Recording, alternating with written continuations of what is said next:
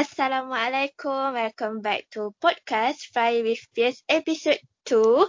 Okay, so as you know that masa uh, first episode hari tu kita dah pun buat uh, sharing session dengan senior. Tapi that one uh, for medical edition. So mesti uh, dental student ni rasa macam tak ada ke untuk dental edition ke kan?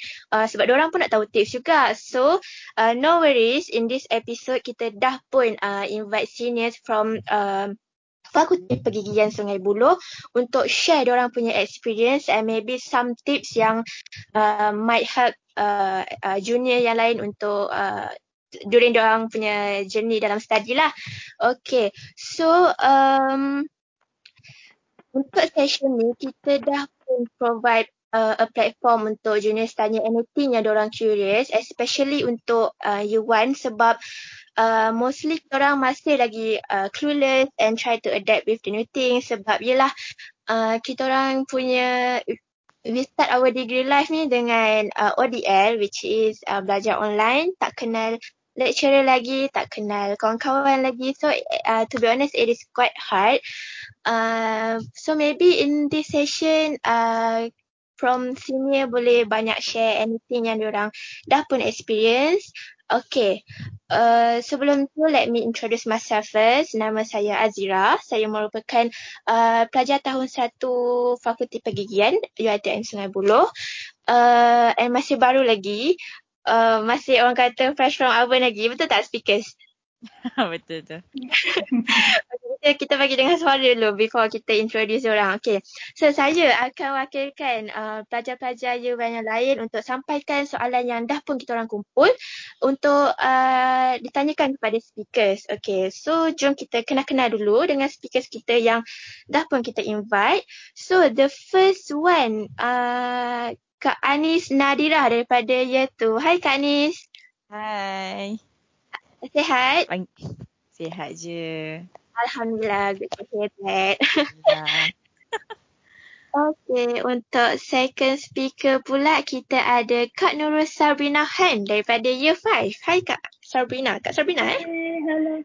Yes, betul Kak Sabrina. Tapi boleh je uh, panggil most of uh, in silver dental students kan. So, most of the dental students and lecturers call me Shina. Sebab ada banyak sangat Sabrina dalam dental faculty. I see. Kita panggil Kak Rina. Yeah. Okay, so thank you so much sebab uh, sudi untuk join podcast ni.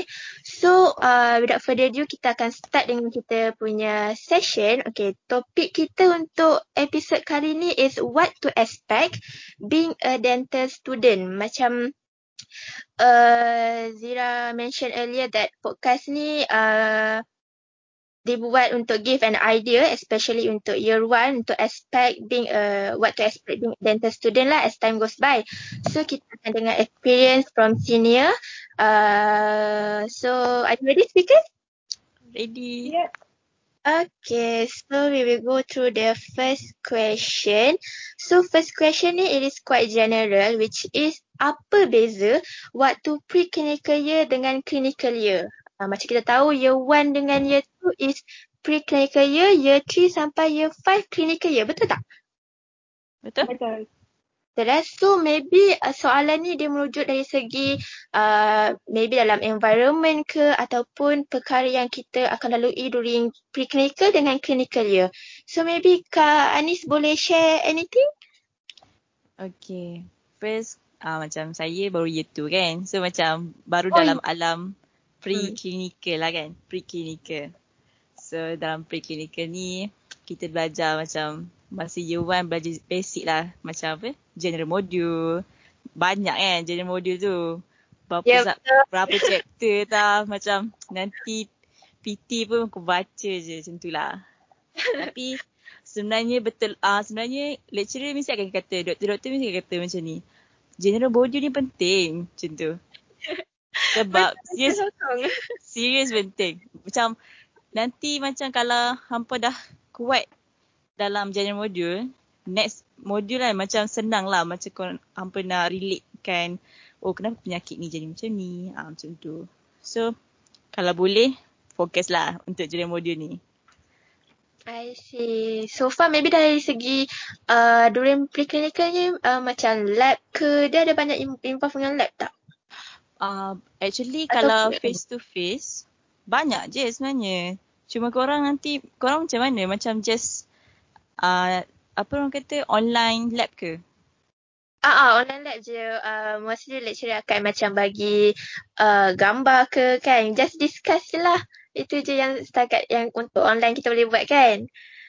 Hmm, kalau usually kalau dekat face to face dulu macam anatomy macam usually lecturer macam se, kalau sezaid semua tu akan kata uh, nanti korang akan ada group. Korang pada hampa dah ada group ke? Ah, dah ada. Ha. Uh, dalam group tu nanti duduk kat lab pun group yang sama lah. So dalam group tu nanti akan macam dia lecturer akan suruh macam lukis lukis anatomy yang region yang kita belajar. Macam tu. Lepas tu nanti kena present kat depan ha depan kelas. Macam tu lah usually macam tu. Tu tengok micros apa slide kat makro apa mikroskop lah dekat mikroskop. Macam tu. Macam best lah sebenarnya. Tapi macam korang macam a bit rugi lah. Tapi tak apa. Nanti dah balik insyaAllah dah boleh tengok tengok slide balik. So far macam Kak Anis dah dah tahun kedua kan during preclinical ni uh, mana yang rasa macam susah? Ha. Susah. Hmm, sub, dari segi subjek ke apa? Uh, anything in general. Dari kalau anything in general, maybe banyak lah senang kata. Memang banyak chapter. Yang tu memang tak dinafikan lah memang banyak tu. So macam nak apa nak study semua tu kan. Ah yang tu mm-hmm. je lah.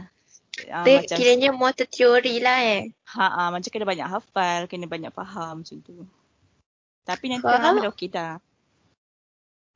Macam Kak Sub dah tahun kelima so dah pun uh, undergo uh, dua-dua clinical dengan pre-clinical year. So macam mana? Okay. So um, from my point of view, mungkin agak berbeza dengan uh, senior-senior lain because um, I think different individual has different way of coping with dental school lah.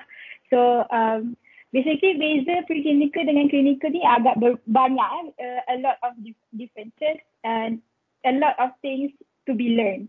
So for preclinical year, um, I think for the first semester would be the most uh, relaxed punya period lah. So basically it's just about lectures and uh, lab macam uh, just um, apa micro micro punya lab, anatomy punya lab. So it's basically macam just like um, asasi or foundation kan. Uh, and then uh, as it goes by, things will get uh, busier, harder, But once you reach the end of the year two tu, everything will be macam in your fingertips. Macam everything it will be in your head. Macam you will know everything. You will be able to correlate things lah. So I agree dengan um, siapa tadi Anis eh? Ha. Ha. So macam Anis, when I was in your year, I pun rasa macam, oh no, everything is so hard. I cried countless of times. I feel like giving up. I tak boleh remember how many times I did that. But um, general module is by far the hardest module. But then as you go uh, to other modules, basically it's just a repetitive of everything, everything. Ah. And then um, I wouldn't lie, uh, the first time you guys will sit for the apa progress test tu, you guys will fail. Memang confirm. Uh, maybe maybe maybe about C lah, C lah. I will bagi C lah. Kalau you guys memang macam TikTok, mungkin AD lah. Tapi most of us masa first progress test will see and fail because general module is basically too general that you cannot really put things in place. But as as you go with uh, the other modules, you will be able to be more specific about certain things. By then, you guys will be able to score. Sebab it will be more macam sikit. Sebab general module banyak kan? Betul tak Anis? Banyak Betul. Banyak. Yeah, it's, Saya boleh. Banyak. dia memang sangat banyak uh, especially anatomy especially uh, micro it's memang banyak I wouldn't lie tapi the next module will be like sikit je like beberapa puluh like 20 ke 30 uh, topics je to be studied and then uh, once you go you guys go into sim lab uh, I wouldn't lie it will be very very very very tiring uh, I still remember the first day we all got into sim lab but the first day tu uh, all of my housemates kita orang balik pukul 6. 6 pagi the next day baru kita orang bangun. Literally. We didn't wow. eat dinner. Memang tak solat semua.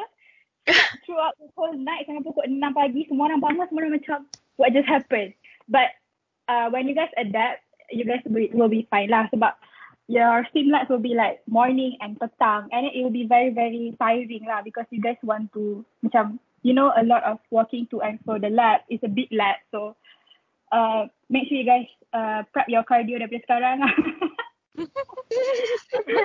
And then, yeah and then um, during clinical year I wouldn't say it's easier but it's more like everything starts to fall into place sebab you will finally see macam oh ni lah dentistry. You will learn uh, how to interact with patients. Masa ni you will learn a lot of things. You will uh, rasa apa tu kegagalan you akan rasa apa tu uh, di blue tick secara real life. You akan rasa uh, you rasa macam dah lah aku tak nak buat dentistry ni. It's a very crucial crucial uh, time of the I would say the dental school life lah. Because most of the things that you will apply in your after dental school punya um, life means in your dentist career will be you will learn during the third third year onwards ah. So uh, make make friends with everyone, make friends with all um, all years, so that you guys will eventually help each other lah. So yeah. so tak apa differences kan basically it's just about the same but the uh, challenges is a bit different. Um, dekat dekat sim lab you guys will be like it will be it will be very hard sim lab tapi once you guys go into clinical year uh, lecturers will help you through lah sebab you are dealing with your patients kan. So they will be more lenient with you they will give you more they will teach you more, uh, a lot more that you need to know. Yeah. So um, yeah nak so kalau macam uh, uh, okay uh, yeah, yeah, nak add on time sim lab kan. Nanti dalam sim lab usually berapa jam tah? For tiga ke empat jam tah? Three to four hours kan dalam sim lab tu kan. Hampa akan rasa macam sejam je. Serius masa berlalu dengan cepat gila walaupun eh masuk-masuk eh baru buat dua tiga benda step je. Eh dah habis dah. Rasa macam cepat gila masa berlalu kat situ. Lepas tu macam betul lah. Memang uh, simlat masuk sim, apa sem 2 so macam start je simlat boleh rasa badan ni cepat penat gila. Macam simlat macam dah tua kan? Ha macam penatnya. Tak apa-apa pun sebenarnya tau dalam simlat tu tapi macam penat gila. Macam tu lah. It's about your mentally and physically fit. Ha, basically. Mentally tu memang penat lah memang. Nanti dah masuk simlat tu apa yang macam advice nak kata just macam uh, kuatkan mental dengan janganlah compare diri dengan kawan-kawan sangat tu je. Betul. That uh, ha. I think um I I really think Simlat punya face tu memang time tu you guys need to be need to trust you and yourself. Whatever yeah. happens, jangan give up. You nak nangis, you nak keluar dari Simlat tu, you pergilah. Tapi tolong jangan kata aku dah tak nak dentistry. Because yeah. I've seen people yang macam tu. It is very rugi. Sebab it's just a bit. Itu baru sikit. And then after that, you, semua tu dah tak ada dah. Basically, sebab time simlat tu lah everyone wants to train you to be a good dentist to get the real, uh, the good hand skill apa semua tu. But then as you go see your patients, it will get a lot easier, trust me. I see. Takut. Dengan daripada experience kan. So maybe dalam okay dari segi macam jadual kan macam uh, Zira since Zira start dengan online class which are sem 1 ni so it is very very packed daripada 8 pagi sampai uh, 5 petang like every day lah. So maybe um next next sem is it the same thing ataupun is macam macam kita ada sikit lah sikit ke masa ke macam mana? Eh, anyone can. uh, I tak nak disappoint you but that will be the rest of your dental school life lah basically for the next yeah. five years that is your timetable.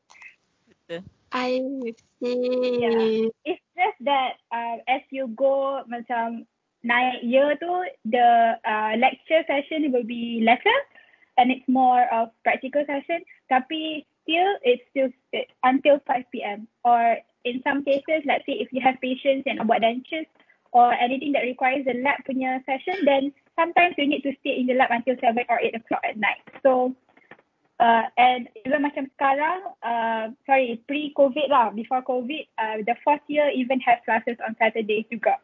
So, um, just stay strong lah. Like, I rasa this dental school punya phase is the phase that you have the least rest, you have the least holidays. You, basically, most of your time will be in your lectures. Lepas tu uh, macam dulu kita orang selalu cakap macam ni. Uh, keluar gelap, balik pun dah gelap. So, ah, betul. Kelas, so you dah semua pergi kelas. And then orang 7.30 baru you dah balik. So you macam tak tengok the outside world in the middle. Macam matahari tu macam dah lamanya tak nampak matahari. Like it's very normal. Betul. Lepas tu macam kalau nak compare dengan medik punya timetable, ah memang lain lah. Kita punya memang pack gila. Tapi... Oh really? Kita lagi pack? Yes, dia pun macam banyak SDR tau. SDR dia pun dalam 3 jam. Setiap hari ada 3 jam, 2 jam. Kita dia memang terus kelas je, lecture je. Nanti dah masuk SEM tu dah simlet. Pagi tu simlet, petang terus je lecture semua. Macam tu.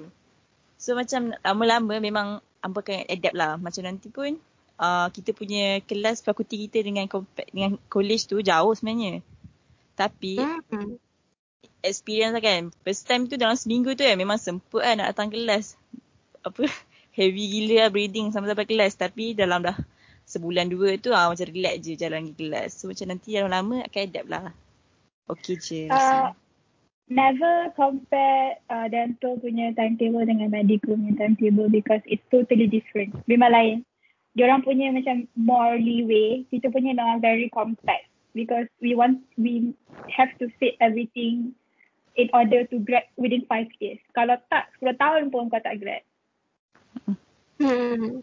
Faham. Uh, macam okay macam kita orang one ni still long journey lagi kan. So maybe macam ada tak things yang korang kata don't do that. If you do that you you will regret. So ada tak macam korang macam benda yang dulu tak kisahlah preclinical ke clinical ke yang korang nak advice. Don't do that. Ah macam tu. Anything ada tak? Hmm. Uh, what do you mean? Macam in terms of studies ke? In terms, in terms uh, of juga in terms yourself of study. ke? In terms of anything like generally Anything. Uh, senang cerita macam common lah. Common uh, common things yang student buat. Uh, macam tu. But jangan buat lah itu. Faham tak? Faham. Um, hmm. Definitely a lot of things lah. Anis nak share dulu ke? hmm. Akak lu lah. Kalau I share ni lama ni. tak apa, it's okay, it's fine. so, uh, the first thing that I would tell you guys is um, never, never, never miss out on any family gatherings.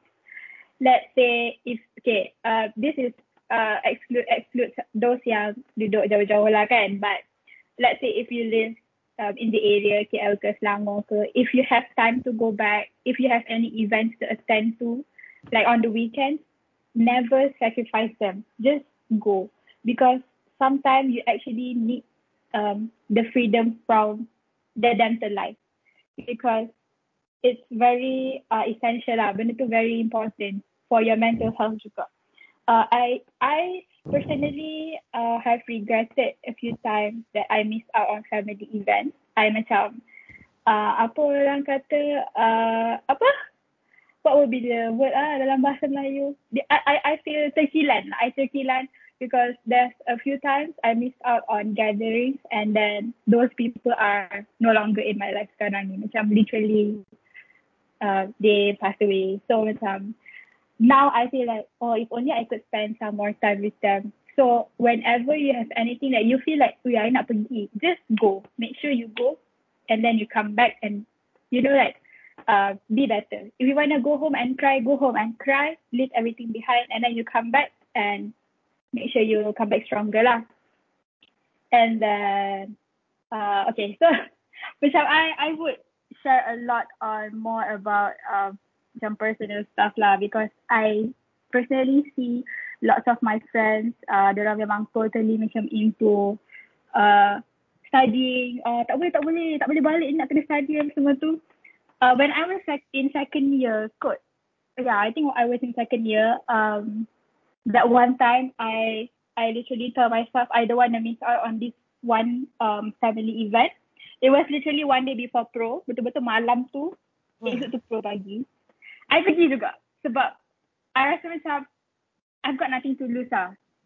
Make sure, but but make sure you guys macam masa lecture tu dengar, betul-betul listen. Janganlah macam, ah, malas nak dengar dan nanti you nak study, you, you terhege-hege. But when you actually learn from macam real life punya, maksudnya macam when the lecturer is delivering the lecture and then you guys learn from that, it's actually more uh, effective lah. So when you want to study, you basically akan macam, oh, okay, okay, I remember this is a recalling and macam, basically everything will go into your your uh, otak lah, masuk otak lah orang katakan. So yeah, and then um, another thing is um, please uh, bring yourself out. Maksudnya macam jangan macam terperuk je dalam bilik. Macam tak boleh, I don't, I don't have time for this, I don't have time for that. There's time for everything. So, if petang tu you nak study je, eh, aku tak tahulah. Pukul lima tu pergilah turun bawah pergi jogging ke, pergi jalan, ambil angin ke, just go and clear your, your mind. Jangan terperuk aja. And then, jangan, don't be afraid to expose yourself. Like, not just uh, macam in dental faculty but go out maksudnya if you have you have chances to macam interact with people with other uh, other faculties go. Take the opportunity. Just take it as a macam a plus point for yourself. Because once you get into third year and fourth year you guys will start will have to conduct your own research. So sometimes the research too will require you guys to interact with uh, students from other faculties. So basically dia macam you know like you have the plus point. Oh aku kenal dia uh, mamat ni uh, dekat fakulti ni. Aku oh, kenal dia Mina ni. So aku boleh contact ah so jangan rasa macam ya tak boleh do join benda ni. Uh, aku tak nak miss lecture tu just go. You know just sekali je pun. Kau tak bukannya you know. I don't know I agree ke tak tapi agree. my, sebab like macam kita expose diri kita dengan orang luar uh, at the same time soft skill pun akan increase. Lepas tu macam yeah. nanti ramai kenalan macam kat kata kata apa nanti kena conduct research, kena perlu bantuan mereka pun macam senang lah kata boleh tak tolong jawab macam tu. Yup, yup. Um, because I have because I I I have been exposing myself daripada dulu. Uh, daripada first year tu memang I macam oh kalau I ada chances nak pergi camp ke apa I would go because it helps me to you know kembangkan kepala yeah, kepala you your your mind membuka minda lah orang kata because uh, non-dental friends are very important. If you have only dental friends, then you guys will basically talk about about the same problem. So akan macam masalah tu macam berputar dalam dalam bulatan yang sama. Go out, find new friends, find friends from macam or, or you have like other friends. Memang dah ada best friends you bukan dental student. Just go. It, it's it's not wrong for you to you know spend some time and tell them about your dental life. You know, it'll be very macam relaxing and you will find joy in, you know, like you, you are able to talk to someone yang tak faham pun you dia cakap apa ni. Tapi as, asalkan orang tu tak macam, weh aku lagi teruk. Uh, you know, like sometimes if you're like, weh aku punya lab lambat tu.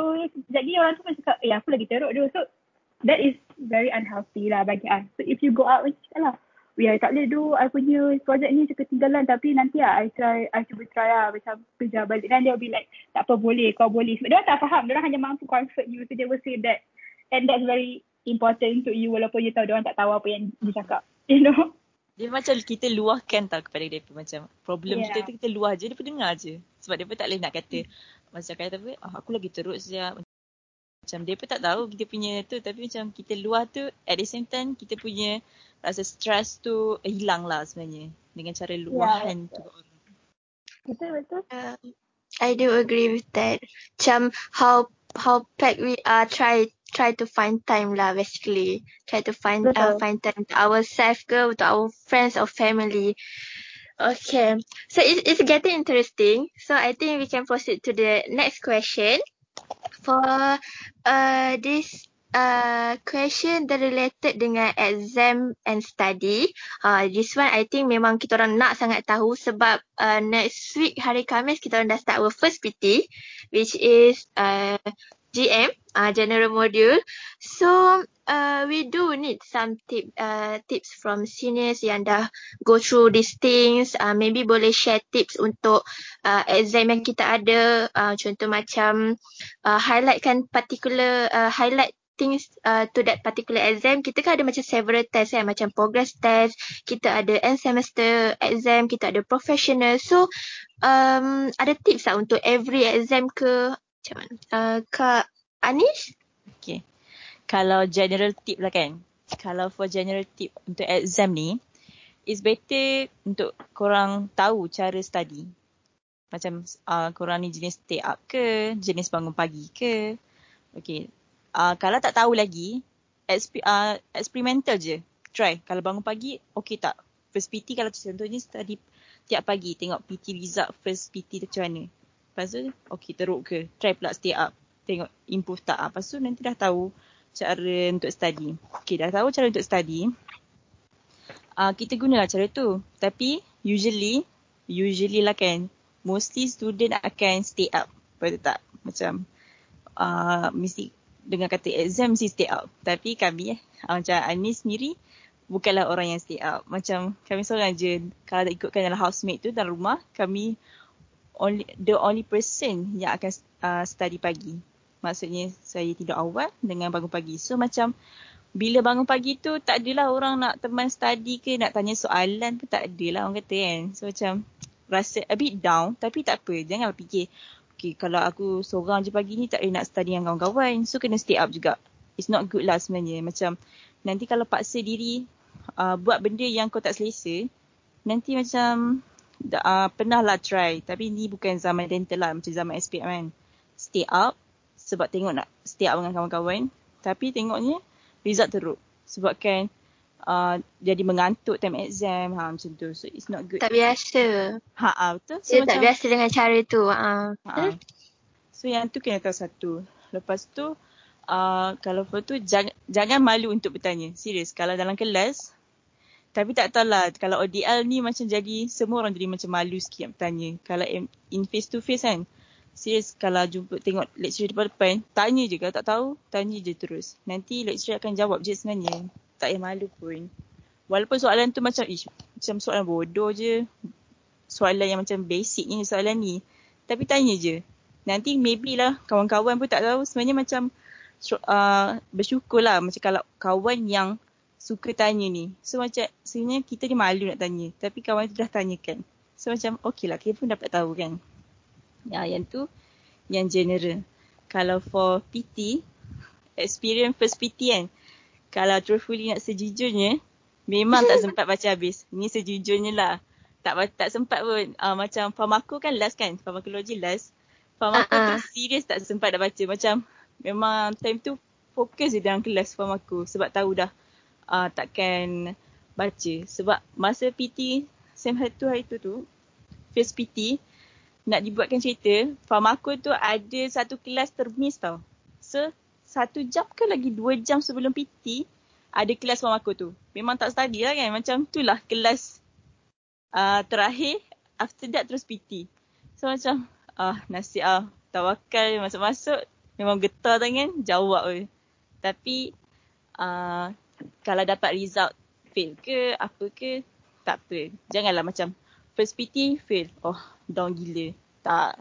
So okay lah. Fail tu macam biasa tau. Macam ramai je. Bukan nak kata nak mengutuk kan.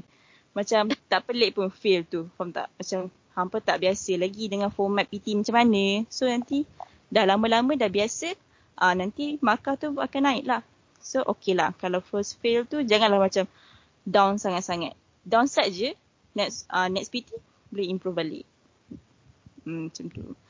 Uh, another tips lagi kalau for uh, ESE ke PT pun boleh lah. Macam buatlah study group.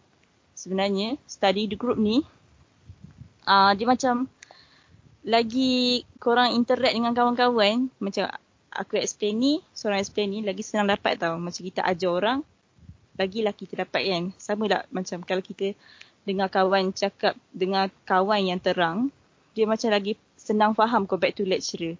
Sebab macam kawan-kawan ni, dia macam orang kata apa, sekepala lah. Macam cara pemahaman dia macam tahu dengan pemahaman kita. macam lecturer kan macam high punya uh, high level punya education kan. So macam dia dah tinggi tu. So macam nak sama level ni kita faham dengan sama kawan. Uh, so macam lagi senang nak faham dengan lagi uh, lagi hampa macam faham lah bab tu tentang apa. Uh, lepas tu kebaikan study group ni juga kalau pernah tak rasa tak larat lah nak study mesti akan ada lah kali. kan macam malas lah nak study macam tu kan So study group ni bagus lah sebenarnya. Dia macam kau malas pun kau dengar je dalam study group tu. At the same time kau study sebenarnya. Walaupun kau dengar je.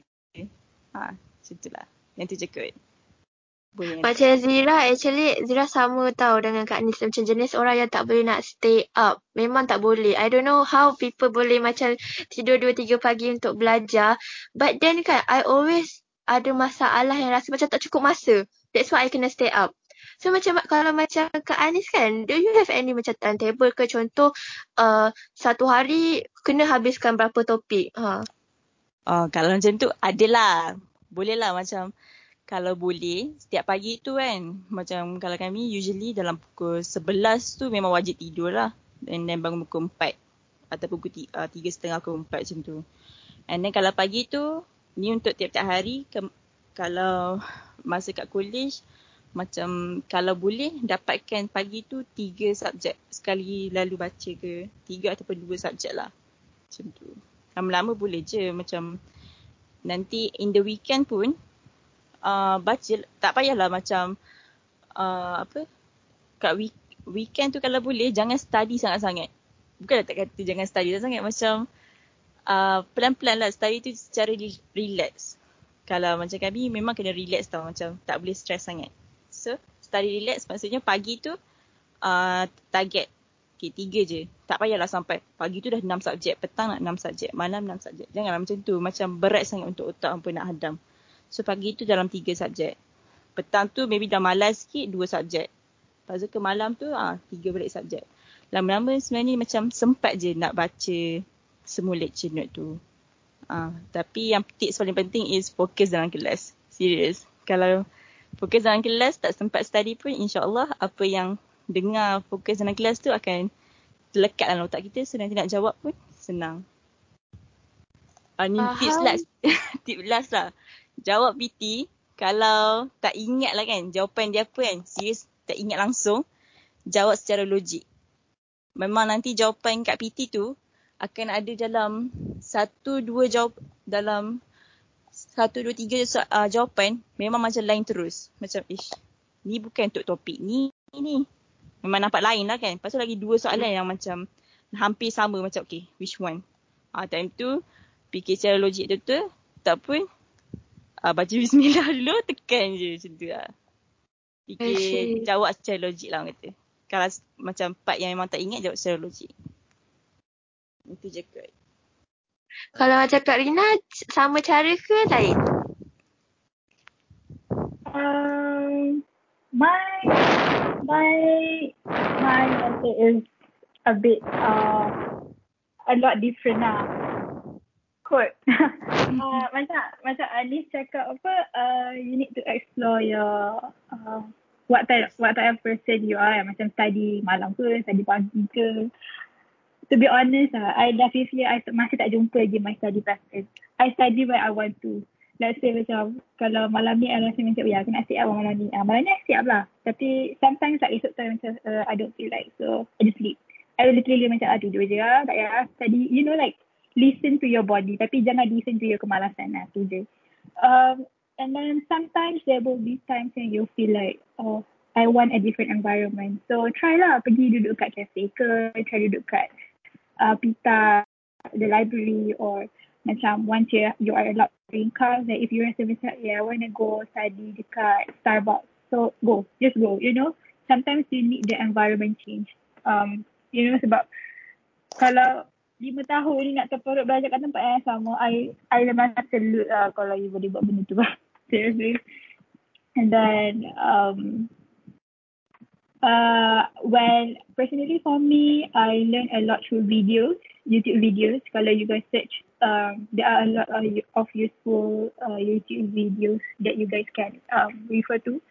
So it actually helps you to um, understand better lah. Uh, and study group, uh, I tried, it didn't really work for me. It worked macam towards the end, macam oh next week nak pro, minggu ni uh, buat study group to discuss certain certain things, okay that works lah. Tapi kalau macam every week punya macam, you know like some, uh, most of my friends yang buat study group macam, okay every night pukul 9 sampai pukul 11, I cannot do that. I feel, I always feel like, oh, uh, dia orang ni tahu banyak, aku ni tahu sikit. Macam demotivated je lah, macam tu lah that I am that kind of person tau. Like I am more macam kalau orang tahu banyak aku tahu sikit uh, macam what's the point of this thing lah macam tu. So I always macam end up pergi duduk bilik I nangis je. Tapi so I I tried all of the ways lah basically. So uh, explore your methods. Make sure you know which one yang uh, makes you feel comfortable and makes you easy to absorb. Uh, kalau macam now, um, me and my friends, uh, every time after lecture we list out the topics and then we divide and then uh, we simplify it into a note macam a Microsoft Word punya note lah. So it's easier for you to study daripada you uh, print lecture note yang kita petak petak petak tu kan susah kan. So if you print like a word note uh, a word note tu macam lagi senang. Plus you guys can dribble on the paper on the points too. Uh, and this actually works for me lah. It helps me a lot sebab um, kalau macam my, me and my friends uh, kita dah macam um, agree to put macam just point form. So basically we will need to find the explanation ourselves. So in a way actually we're reading lah. We are trying to understand apa yang dia cuba nak cakap. So yeah. What else? Um oh for pro uh, for progress test uh, kalau macam I one night before uh, I start all study. I stop uh, baca lecture notes. I jawab pasti questions. You guys can ask your seniors for pasti questions. Um, I don't know uh, macam Anis punya batch ada buat ke tak, but back then, um, masa my batch and batch atas-atas, um, every time kita orang keluar, like keluar from the progress test punya exam tu, each of us hafal satu soalan, so we can make the pasti questions to be given to our juniors. Sebab uh, there was this one time, actually there's a lot of times that jawab pasti questions, uh, exact same question keluar dalam our progress test. So dia macam rezeki lah. Like you jawab tiba keluar yang sama. So busy, nothing change. Answer, answer choice pun tak berubah. It's the same. So uh, I would recommend you guys to do that jugalah. Sebab dia macam geografi dengan sejarah back then masa SPM kan. You macam uh, soalan dia repetitive keluar yang like exam tu. So uh, do a lot of uh, macam uh, pasti questions and then basically you akan macam dah boleh expect what kind of questions will be asked lah. Uh, as for ASE pun, um, you guys, uh, I would recommend you guys to uh, selak pro exams punya past years. Sebab there are, uh, okay, so one thing about pro exam ni, once dia dah keluar, dalam contoh last year punya pro, pro exam dah keluar, this year dia takkan keluar dah. But dia might keluar in ESE, maksudnya junior punya lah. So there was this one time, I pernah, I think it was for endocrine punya module kot. Or apa tak ingat sangat? Or GUS or GIC either one now uh, I ada buat ESE and then end up the exact same question from tu yang keluar dari ESE so macam rezeki lah. So always uh, macam one day or two days before tu um, uh, spend some time to selak on past year's questions. It would be very helpful macam guys cakap macam the first PT tu is it is common common lah fail kan? Macam how how nak develop balik that strength untuk go through the next next test? Sebab for sure lah the first one kita at for example lah the first one kita fail. So macam dah rasa down kan?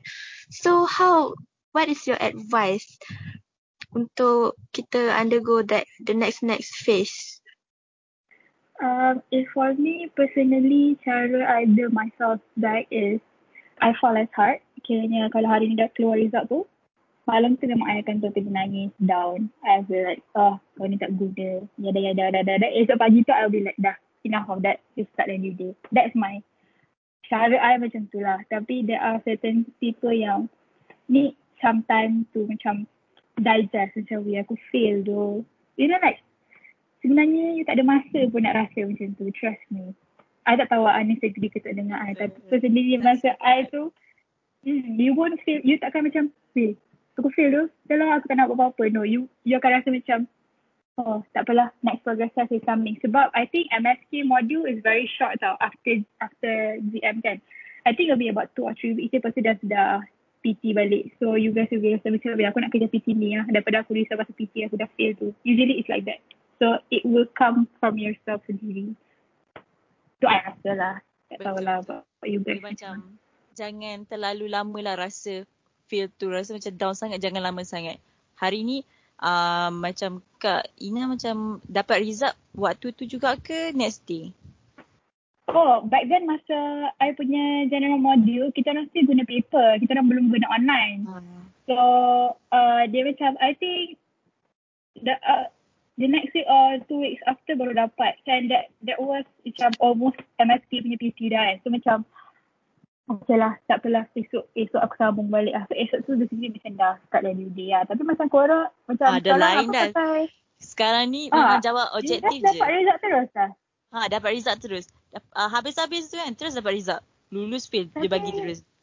So yeah, macam yeah, uh, Ani uh, uh, yang I tahu lah masa masa ada paper ada negative marking. So probably that's the reason why we all most of us fail lah. Tapi macam Ani punya batch uh, ah, tak ada dah negative kan? marking. Kan? Tak ada uh, dah. Dah tak ada kan. So uh. basically macam you guys punya score is a lot better lah kot kan. Maybe lah. okay, macam yang tadi Kak Ina kata macam study apa past year kan for PT. Okay, macam saya pun adalah print out the past year sebenarnya truthfully. Tapi like tak sama pun sebab dah lain kan. Dulu ada false and true. Lepas tu uh, apa only one question. Uh, one answer question. Kami just uh, uh, apa tu SAQ. SAQ nama dia ke SCA? Oh. Single choice answer. Single Single choice answer. Oh, I see. So dah tak ada uh, MCQ. Ah, tak ada. Bulat-bulat je. SCA je. So macam uh, uh, tak boleh nak tengok sangat lah pas year. Betul-betul. Uh, tapi boleh juga. Boleh. Ah. Tapi sebab masa past year tu most of the statements are macam ada yang salah memang salah betul. Tapi kalau SCA tu I agree dia mostly all of it is betul tapi you have to take yang paling tepat betul tak? Betul. Eh, macam yang, yang tricky lah. Ya. Yeah. So actually boleh je kot try je jawab. Basically soalan ni akan sama. Maybe dia punya statement akan sama tapi dia punya answer punya uh, answer form tu akan jadi lain sikit lah kot. Sebab But, nak. I don't know. You guys can try lah. Yeah, yeah. Just, uh, you know like um, latihan kan. So you know what to expect lah uh, apa yang tadi apa tentang PT fear tu kan. Ha, itulah yang kata jangan take lama sangat. Fikir untuk next pula PT. Macam tu. Tapi memang akan ada lah macam setiap orang berbeza kan. Mesti akan ada yang uh, terlalu rasa macam dekat seminggu je sedih sebabkan PT dia feel kan. Tapi macam kalau kawan sebagai kawan kalau tahu kawan dia memang macam tu advice lah dia okay tak apa it's okay next PT insyaAllah kita boleh improve lagi so kita uh, fokus untuk next PT pula. Macam janganlah tengok dekat PT yang fail tu je. Situ lah. Okay. Yeah, to be honest, macam kita orang we start with ODL kan. So macam dengan first of all kita orang tak kenal kawan, uh, kawan lagi and then also the lecturer. So to be, to be honest it is quite hard untuk especially dengan uh, untuk communicate communicate lah untuk, dengan lecturer kan. But then alhamdulillah lah lecturer uh, sangat-sangat membantu walaupun macam uh, through online tapi uh, so far kita orang go through uh, study GM ni okay lah masih uh, masih boleh adapt lagi dengan uh, new environment ni kan. Tapi actually it is quite nervous juga sebab next week dah start PT, GM. Banyak lagi tak study. So thank you untuk all the tips. Um, hopefully macam membantu sebab different people have different choice dalam orang punya uh, cara study.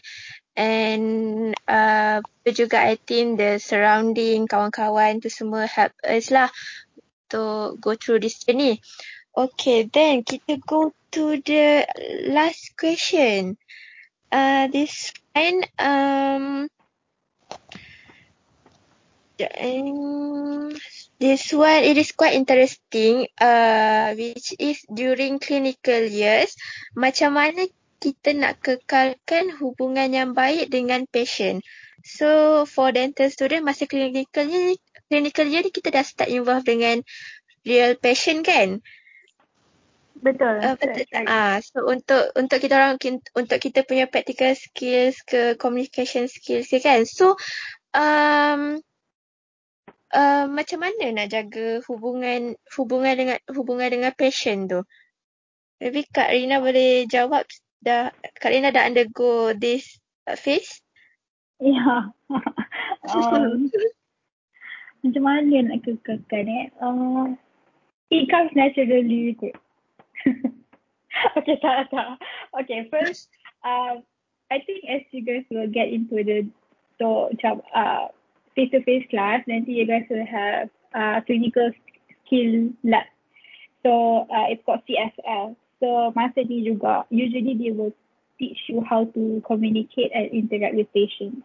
But um, personally for me, it did really help me, tak membantu sangat. Sebab kita macam, oh okay, dia macam, dia ada macam script kat dalam kepala. Okay, aku nak tanya ni, aku nak tanya ni. Tapi jawapan patient tu dia berbeza and different patients have different level of knowledge. They have different questions to ask. They have uh they have a lot of macam doubt and questions macam you know kan nowadays kan banyak myths and all kan. So it's a lot more lah basically. So uh how to kekalkan I would say um make sure you guys listen to your patients macam let's say if dia cakap eh hari ni saya ada sakit ni tapi end up you buat benda lain. So you don't really address what the patient is trying to ask from you. So make sure you macam macam macam mana like your your let's say your parents or your friends macam eh sakit lah ni. Tapi you always macam oh okay mana mana? So do that to your patient. Um try to uh, put yourself in your patient's in your condition. Usually you guys will go through this lah sebab nanti before you guys are allowed to see real patients, you guys have to experience apa yang patient rasa. Korang kena korang kena rasa macam mana uh, to be given injection by your your partners. How uh, nanti basically macam you will go through everything lah. You go you will go through uh through it all. So by then I believe you guys akan tahu macam mana nak convince the patient, macam mana nak um, you know like uh, make sure the patient tak macam kelang kabut ke macam or macam cuak ke dengan you ke, you will know. Eventually it will come naturally. Uh, I would say that. And then uh, uh, you guys will know how to do it juga when uh, nanti as you guys go into second year ke third year, I'm not sure. I think third year kot nanti akan ada peers tau. Uh, means peers as in dental clinic punya peers lah. So you guys will be attached to some some clinical year punya seniors lah. Let's say um, third year dengan fifth year, second year dengan fourth year. So you guys will sit down and see how the seniors do it. So dari situ you guys akan belajar macam mana nak cakap dengan patient, macam mana nak um, terangkan dekat patient betul-betul, nak, macam mana nak make sure patient tu tak rasa macam aku tak nak datang darah lepas ni how to do. Uh, basically, macam you learn during that time. And then macam I, I learn a lot uh, from private clinic. Um, when I was in third year, um, I felt like I masih tak tahu macam mana nak communicate dengan patient. At that time, masa tu belum ada peers lagi. Um, during my, during uh, when I was in third year, peers were, were, were introduced macam at the end of my third year. So macam earlier tu I rasa macam, uh, macam ni, saya nak buat ni. So macam kadang-kadang kita macam, uh, macam oh okay macam ni. Lagi patient macam uh, ya ke? Kita kan macam lemak dia tanya kita ya ke? Kalau tak macam ni kita akan rasa macam tu but uh, be confident with what uh, you know. But if you feel like you don't know about it jangan macam kepada pandai dia cerita tu masih hilap lah. You just have to say yang ini uh, di luar uh, pengetahuan saya. Saya pun masih belajar so nanti saya find out and then I will leave you a message. Usually uh, kita akan contact patient one week before and then uh, probably the day after you guys see the patient, make sure you guys what WhatsApp patient and ask how you feeling today? Is there any improvement from yesterday punya visit? Uh, what what what are you looking forward to lepas ni? Macam sometimes patient memang dah macam, eh saya sakit yang belah sini. Lepas tu next week tu dia akan macam okay next week ni belah sini tak lah. So ask patient apa yang dia nak. And then uh, I explain to patient betul-betul what is your treatment plan. After the first visit tu, the most crucial time is during the first visit. The first visit tu kalau memang basically just tengok and tak buat apa-apa. And most patient will feel like, weh aku selepas ni tak buat apa-apa pun rugi lah aku datang. Then the next visit nak datang lah. So usually masa first visit will be very important for you guys to explain betul-betul everything to the patient.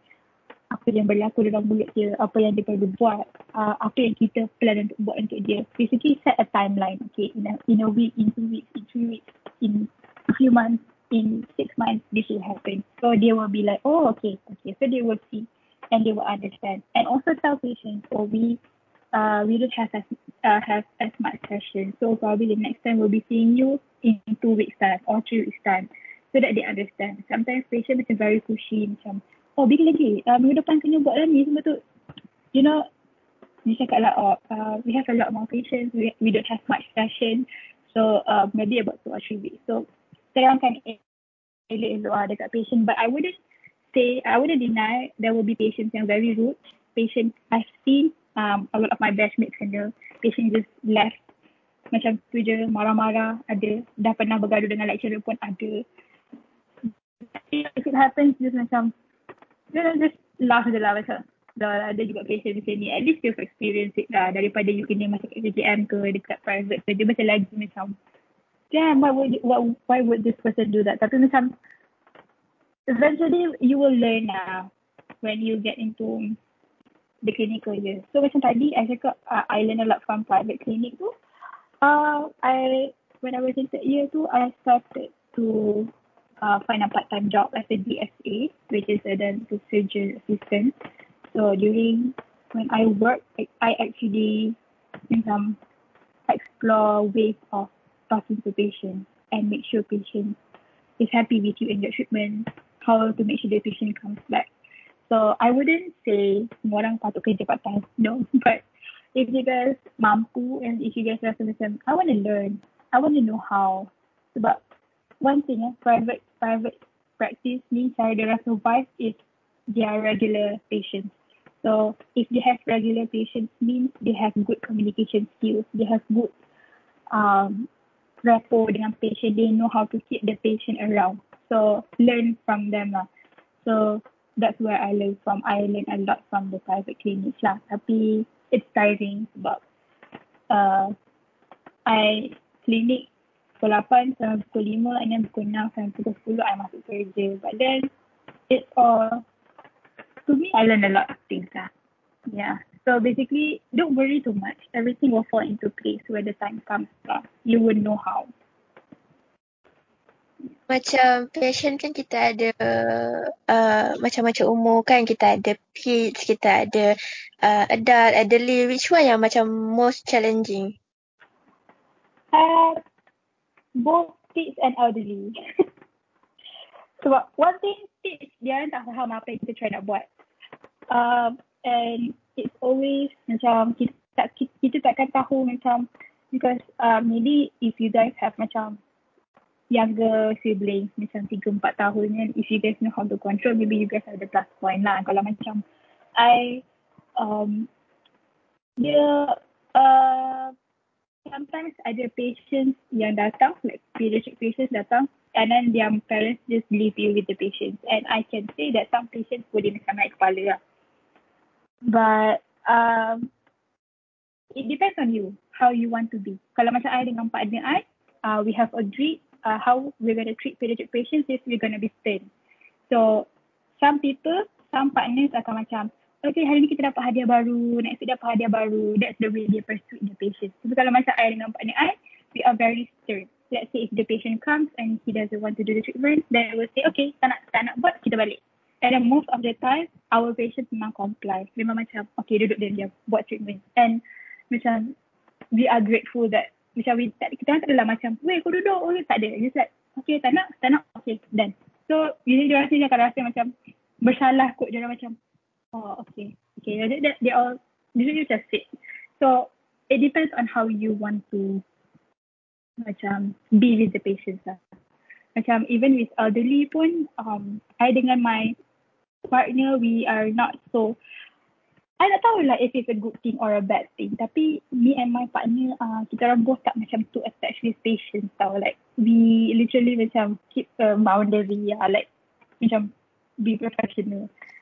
So even with elderly, macam kalau dia most of elderly ada myth macam about fluoride lah, about kayu sugi, about charcoal and all of those things. If you know the if you have the knowledge, you know what they don't know, you can be macam macam salah ni kat sikit. This is not how it's supposed to be. Tapi, janganlah marah. It's like, salah tu. That is not, uh, bukan macam tu. Dia sebenarnya macam ni, macam, macam ni. Sometimes um, the patients will macam, oh budak ni tahu lagi dari aku. Lepas tu, mungkin berbeza zaman dulu, zaman sekarang.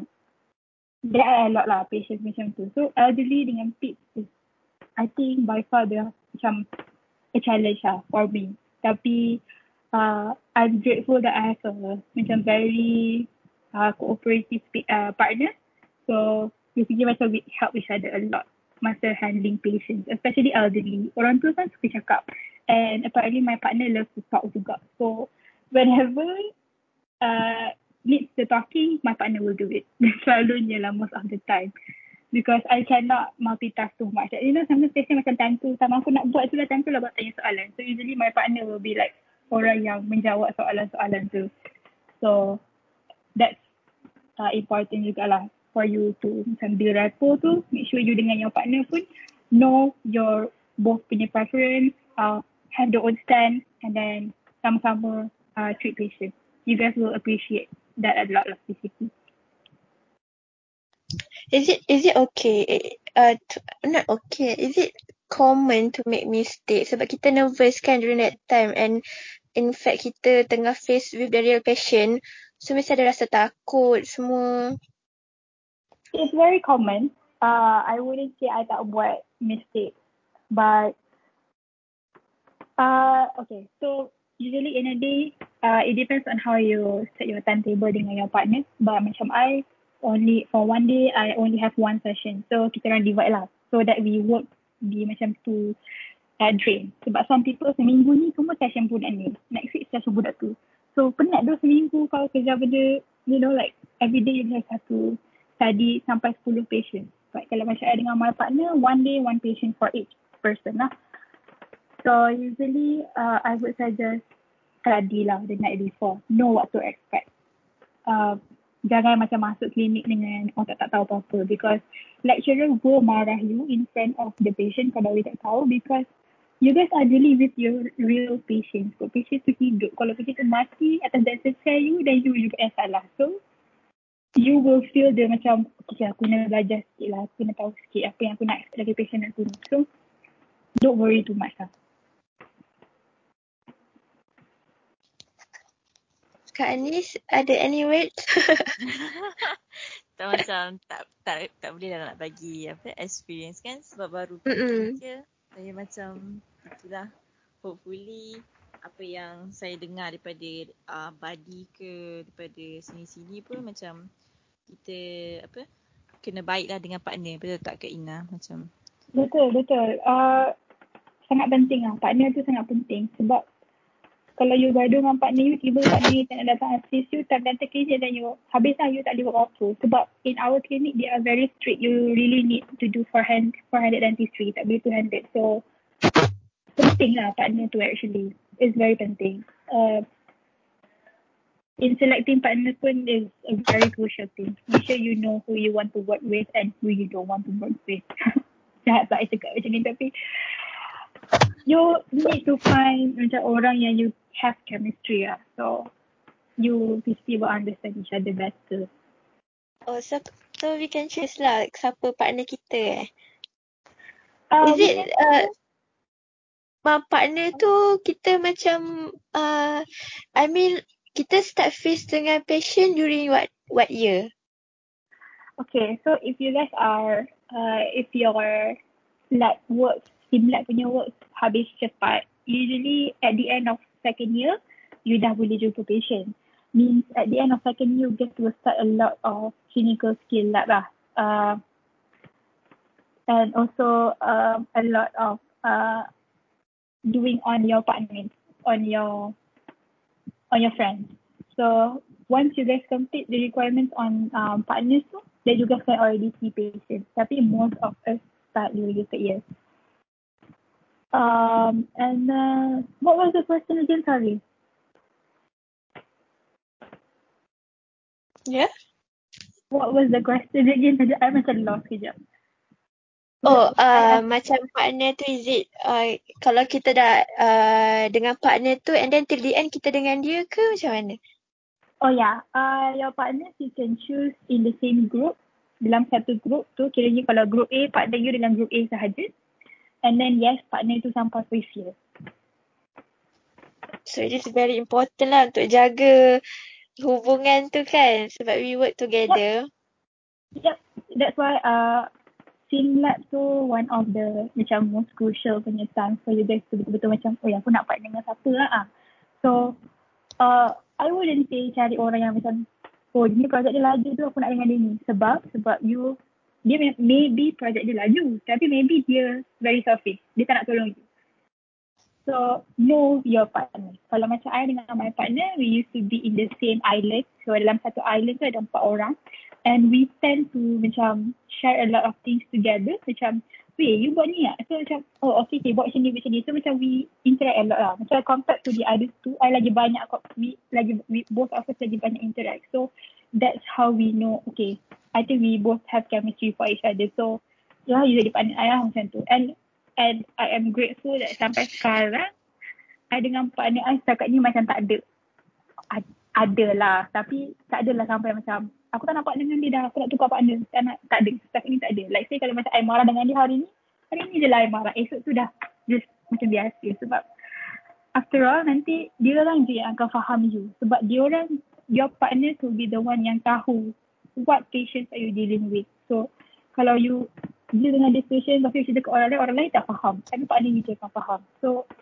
important lah. Very important. Kena cari partner yang yang betul dan sesuai and you guys have to macam jaga the, your relationship with each other.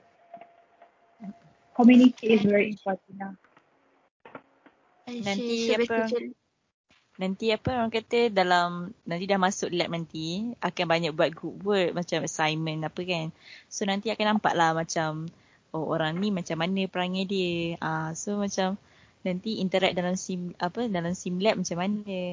Um, hmm. apa yang boleh kata kan kalau boleh kan uh, in sim lab janganlah macam selfish sangat macam kalau nampak kawan tu tak reti nak buat macam lost gila ke tolonglah dia maybe kita tolong dia uh, in the future kod-kod dia yang laju pula dia boleh tolong kita macam tu so macam uh, macam etika dalam sim lab tu don't be selfish lah macam bantu kawan-kawan kita semua nak graduate sama-sama kan so macam bantulah Betul. Ani dah ada partner dah? Uh, for now macam adalah nampak macam dia dengan dengan tapi nanti nanti macam tu. Tapi tengok kalau macam ni sama-sama lah. Tapi dah, dah, dah, dah ada calon-calonan. Ada ada lah calon dia. So memang penting lah kena cari awal-awal lah partner tu dia. Ah kalau boleh cari awal lah. So nanti chop awal-awal terus. Tapi jangan jangan jangan jangan apa uh, jangan rush. Jangan rakus sangat. Macam weh aku nak dengan kau aku nak dengan kau. Tak gini You just macam, relax. Uh-huh. Jangan tenang. Know dia punya personality. How they how they deal with problem. Lepas tu you pandai-pandai lah masuk lain macam weh. Ah, you nak jadi pandai tak? Ah, macam tu. setuju, setuju. Macam tak payahlah macam sem satu dia kata weh aku nak partner dengan hang time clinical janganlah. macam nanti macam dah lalui benda yang sama buat assignment sama dalam sem satu, sem dua dah ah, kita dah tahu dah perangai dia macam mana sikit ah. Okay time tu baru nak dah pilih calon-calon sikit. Kalau SEM 1 terus dah ada calon, ah susah lah macam tu. Takut nanti expectation yang nak tu tiba-tiba jatuh pula. Betul betul. Faham? So yeah. basically And I also yeah. know lah if you you're more comfortable with perempuan then find perempuan. If you're more comfortable with lelaki then find lelaki. You know, janganlah janganlah risau macam people would judge me. Ni gatal ada orang dengan lelaki, you know. There's no such thing sometimes some people prefer uh, opposite gender untuk work with sebab it's easier. Personally for me, I tak nak work dengan perempuan sebab I know myself as a perempuan, I have a lot of episodes of PMSs lah, tiba-tiba tak ada mood lah. So and I see a lot of my friends uh, yang mana partner perempuan tu memang ada kepala sendiri.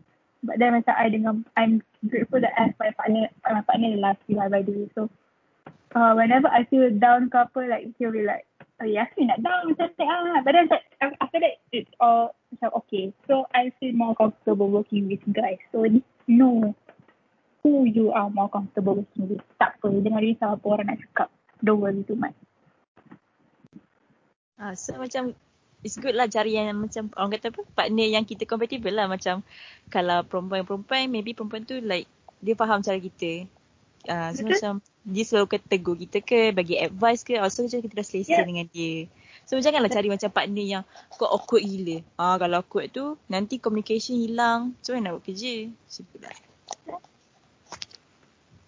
So basically um every every year tu kita ada things yang kita kena adapt. Maksudnya contoh macam preclinical year tu during the theory things lah kan for sure dengan uh, study. And then clinical year tu kita dah start dengan patient dengan kita punya kawan-kawan. Am I right? So as time go by uh, kita memang kita kita boleh adapt lah dengan benda tu basically kan? Kalau okay. tak boleh, so, there will be no dental graduates lah. betul, betul, betul. Okay, so kita dah pun sampai to the end of the session. Uh, actually, it is a very good and honoured to, uh, untuk dapat dengar all the sharing from the seniors, especially untuk exam, uh, untuk uh, experience during preclinical, clinical year. So maybe any last words from speaker, anything that you want to add on? Uh, Kak Ina dulu. Eh, kami dulu. okay, kita ambil kami dulu. Okay, kalau last uh, advice ke apa, maybe study ni janganlah stress sangat. Have fun also. Janganlah terlalu study je. Ha, uh, also carilah peluang untuk uh, apa berkawan dengan kawan-kawan housemate, kawan-kawan kita punya groupmate. Bonding lah sikit. So macam nanti kalau kita buat bonding-bonding tu, stress pun kurang lah. Lepas tu adalah tempat kita nak luahan kita punya stress. Sebab kawan-kawan kita ni actually dia pun, macam uh, kita lalui benda yang sama kan. Sometimes dia pun macam faham je macam tu. So janganlah stress. Have fun masa study. Je kot okay. So I, I I agree lah dengan apa yang Anis cakap tu. Uh, and then I would say don't worry too much. Uh, things will fall into place eventually I would say the five years of dental school will be the most challenging phase of your life. This is where you will see your friends, uh, especially during the third year, you akan rasa, you akan nampak, oh kawan aku ni dah grad. Fourth year pun you akan macam, eh kawan aku dah grad, aku bila lagi. Masa tu you akan rasa macam, uh, most of will say macam masa first year kan, uh, masa first year, masa interview, uh, apa, dulu um, uh, aku masuk dentistry ni sebab betul-betul minat tapi sekarang aku dah penat lah. Biasanya kalau CC we will all say that. Sebab penat dong five years of doing the same thing tapi uh, it will eventually end and after that uh, your life will be a lot easier. Uh, expose yourself to as much as much things. Pick up a new hobby if you guys are interested in photography, then go for photography. If you guys love dancing or singing, then do that. If you guys are very um, if you guys have passion for event management, then do event management. There's a lot of events in our faculty. Get yourself involved because all of these will be very useful when you guys graduate dental school. So, but in KKM, you guys will not be just dentists. Like now, now KKM is not just looking for dentists, but they are looking for multi-talented dentists. Means you are a dentist but you can be a photographer. You are a dentist but you can do event management. You are a dentist but you can sing and you can dance. So dia lebih suka orang-orang yang macam ni. So don't be afraid to do anything that you like. Just do it. There's time for everything. So do your best. Um, just believe in yourself. You want to cry, you can cry, but make sure you come back strongly. Uh, and if there's anything, you guys can always reach out to seniors. Seniors will be happy to help. Seriously, just come and share anything, ask anything. Because if you guys tak tanya, tiba-tiba kita orang nak share macam pelik lah pula. So, uh, we will be happy. So, just come and reach out to SH. We, sh- we should be happy. to share everything. Yeah, so that's all for me, I think. Okay, thank you so much uh, to all the seniors untuk uh, for your time and also thank you juga siapa yang mendengar podcast Pierce ni. InsyaAllah uh, we will bring more interesting topic for the next next episode. So korang kena stay tune. Uh, okay, bye. Thank you. Assalamualaikum.